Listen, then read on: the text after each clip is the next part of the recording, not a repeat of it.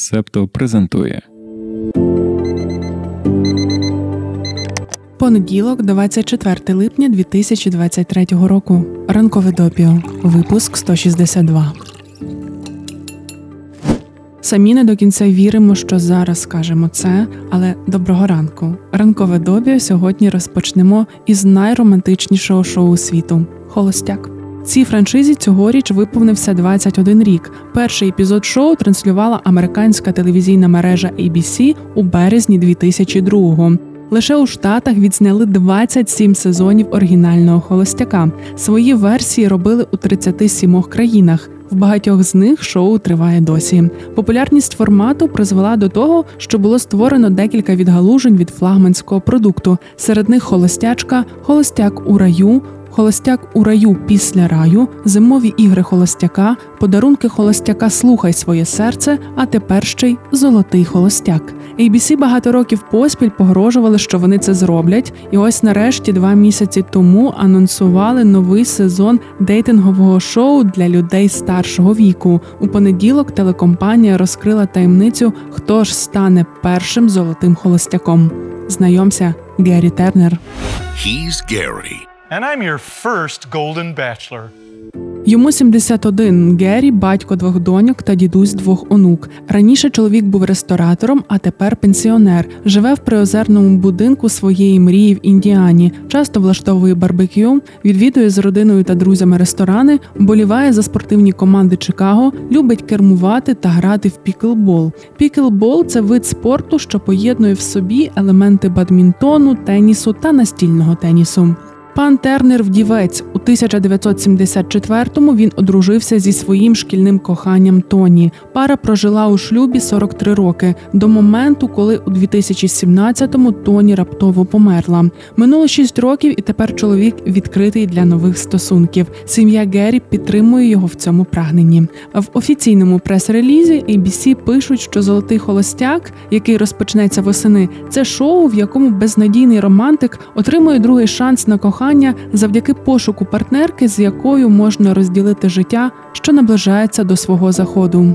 Обіцяють, що Геррі Тернер на своєму прикладі покаже, що з віком історії кохання стають лише кращими. Цікаво, що роками у класичному холостяку та його похідних часто показували кастинги, в яких брали участь люди старшого віку. Однак активно обговорювати повноцінне шоу із літнім холостяком почали у 2020-му. Тоді виробництво реаліті зупинила пандемія. Схоже, зараз цю ідею реалізовують не в останню чергу через страйк сценаристів. Восени 2020 2023-го телевізійна мережа ABC планує наповнити свою сітку завдяки збільшенню кількості реаліті-шоу. Так званий контент без сценарію є одним із запасних варіантів на випадок страйків серед сценаристів та сценаристок. Чому так званий? Тому що будь-яке шоу має сценарій. Контент без сценарію в оригіналі unscripted content радше є контентом без акторів. Мабуть, залученість сценарних груп не є настільки інтенсивною, як під час створення фільмів і серіалів, або ж ті, хто працюють над реаліті, ще не почали страйкувати. Тому телемережа робить ставку саме на цей формат. Хочемо зауважити, що це добре, що на телеекранах починають з'являтися різні люди, зокрема різних вікових категорій. Це гарна ідея показати людину старшого віку, яка будуватиме стосунки та й взагалі функціонує як цілком повноцінна особа в межах тілесності та сексуальності, на що в західній культурі довгий час існувало суворе табу. Дуже сподіваємося, що вже невдовзі з'явиться також золота холостячка, бо знаєш, гендерні стереотипи з віком посилюються, і це може бути зовсім інше шоу. Ще сподіваємося, що золотого холостяка перестануть так безбожно фотошопити. Хоч здається, цей підхід до обробки світлин не залежить від віку героя. Це своєрідний фірмовий стиль франшизи.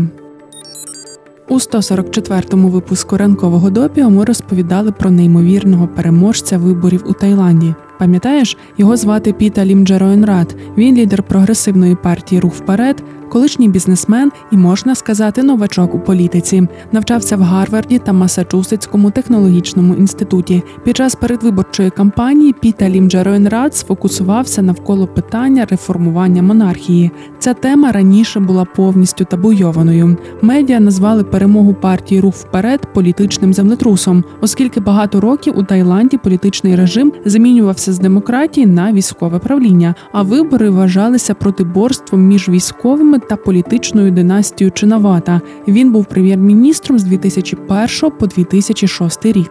І ось стається щось неймовірне, перемагає третя сила. Ще яка? От тільки є один нюанс, який ще тоді, у травні, коли тільки стали відомі результати виборів, не давав усім спокою.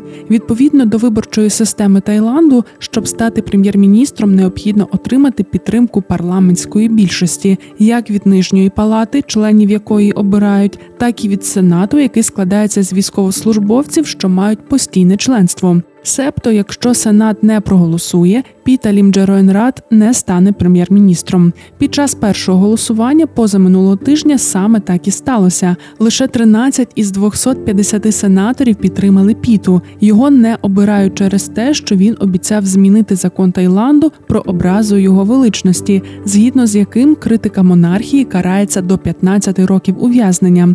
Дехто звинувачував Лімджероенрада у прагненні повалити монархію. Піта це заперечив і заявив, що опоненти використовують королівську сім'ю як привід для блокування його кандидатури на посаду прем'єра.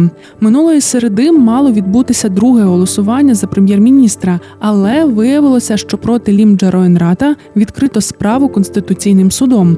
Політика звинувачують у тому, що він володів акціями змі, а отже, не мав права балотуватися. Лім Джароенрат все заперечує, але каже, що готовий прийняти будь-яке рішення суду. Поки триває розслідування, суд призупинив членство Лімджероенрата у парламенті. Цим скористалися сенатори. Відповідно до закону, кандидат на посаду прем'єр-міністра не обов'язково має бути парламентарем. Тому загалом за Лімджероенрата могли би і проголосувати. Але але конкуренти Піта стверджували, що йому не можна дозволяти балотуватися на посаду прем'єр-міністра, оскільки він уже зробив це минулого тижня і зазнав невдачі.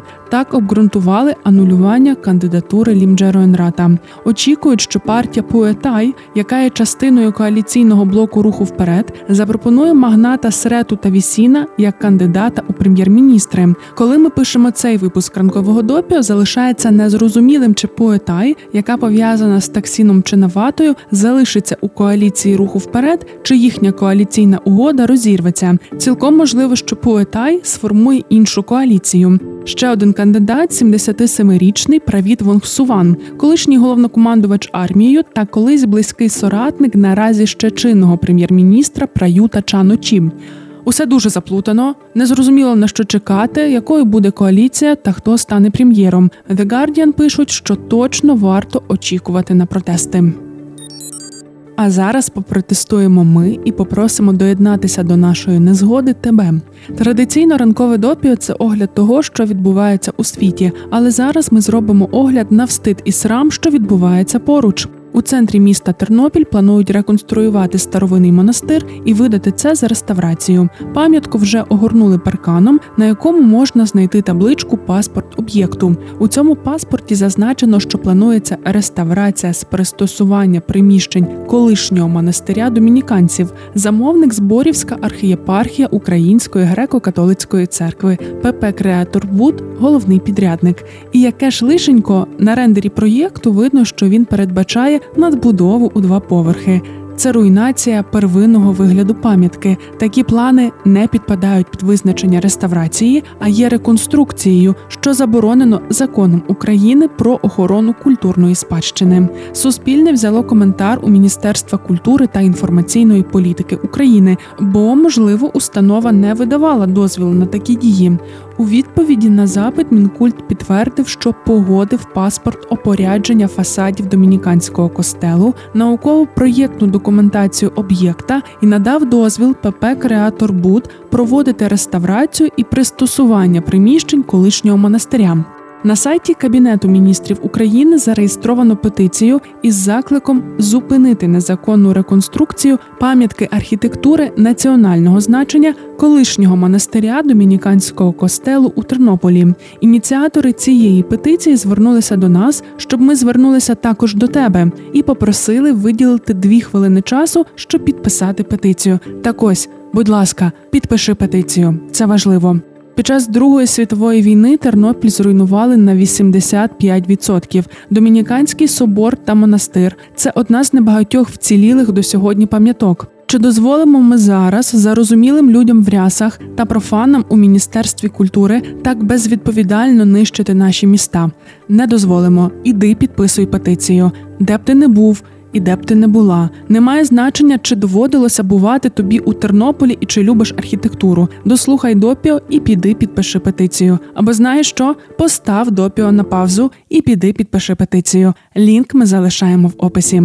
Ми вже підписали і з чистою совістю перейдемо до секретної частини ранкового допіо. Спільноті Септо розповімо сьогодні, як у Голівуді воскрешають мертвих акторів та акторок. Повністю слухати допіо та інші подкасти від Септо можна на Patreon чи BuyMeACoffee. Оформивши підписку, ти не лише отримаєш доступ до ексклюзивного контенту, класного чату спільноти та щомісячних рекомендацій, але й допоможеш нам розвиватися. Раніше, завдяки підтримці септоніїв та септонійок, ми дообладнали студію. Тепер у нас є зручний стіл та функціональні стійки. Ми вже зараз готуємося до того, що осінь і зима знову можуть бути важкими. Минулоріч ми були погано адаптовані до відключень світла. Через це бувало, що ми взагалі не могли випускати ранкове допіо або робили це зі запізненням чи в скороченому вигляді. Тепер хочемо бути готовими до різних сценаріїв і подбати про альтернативні джерела енергії вже зараз. Твоя підписка допоможе нам у цьому.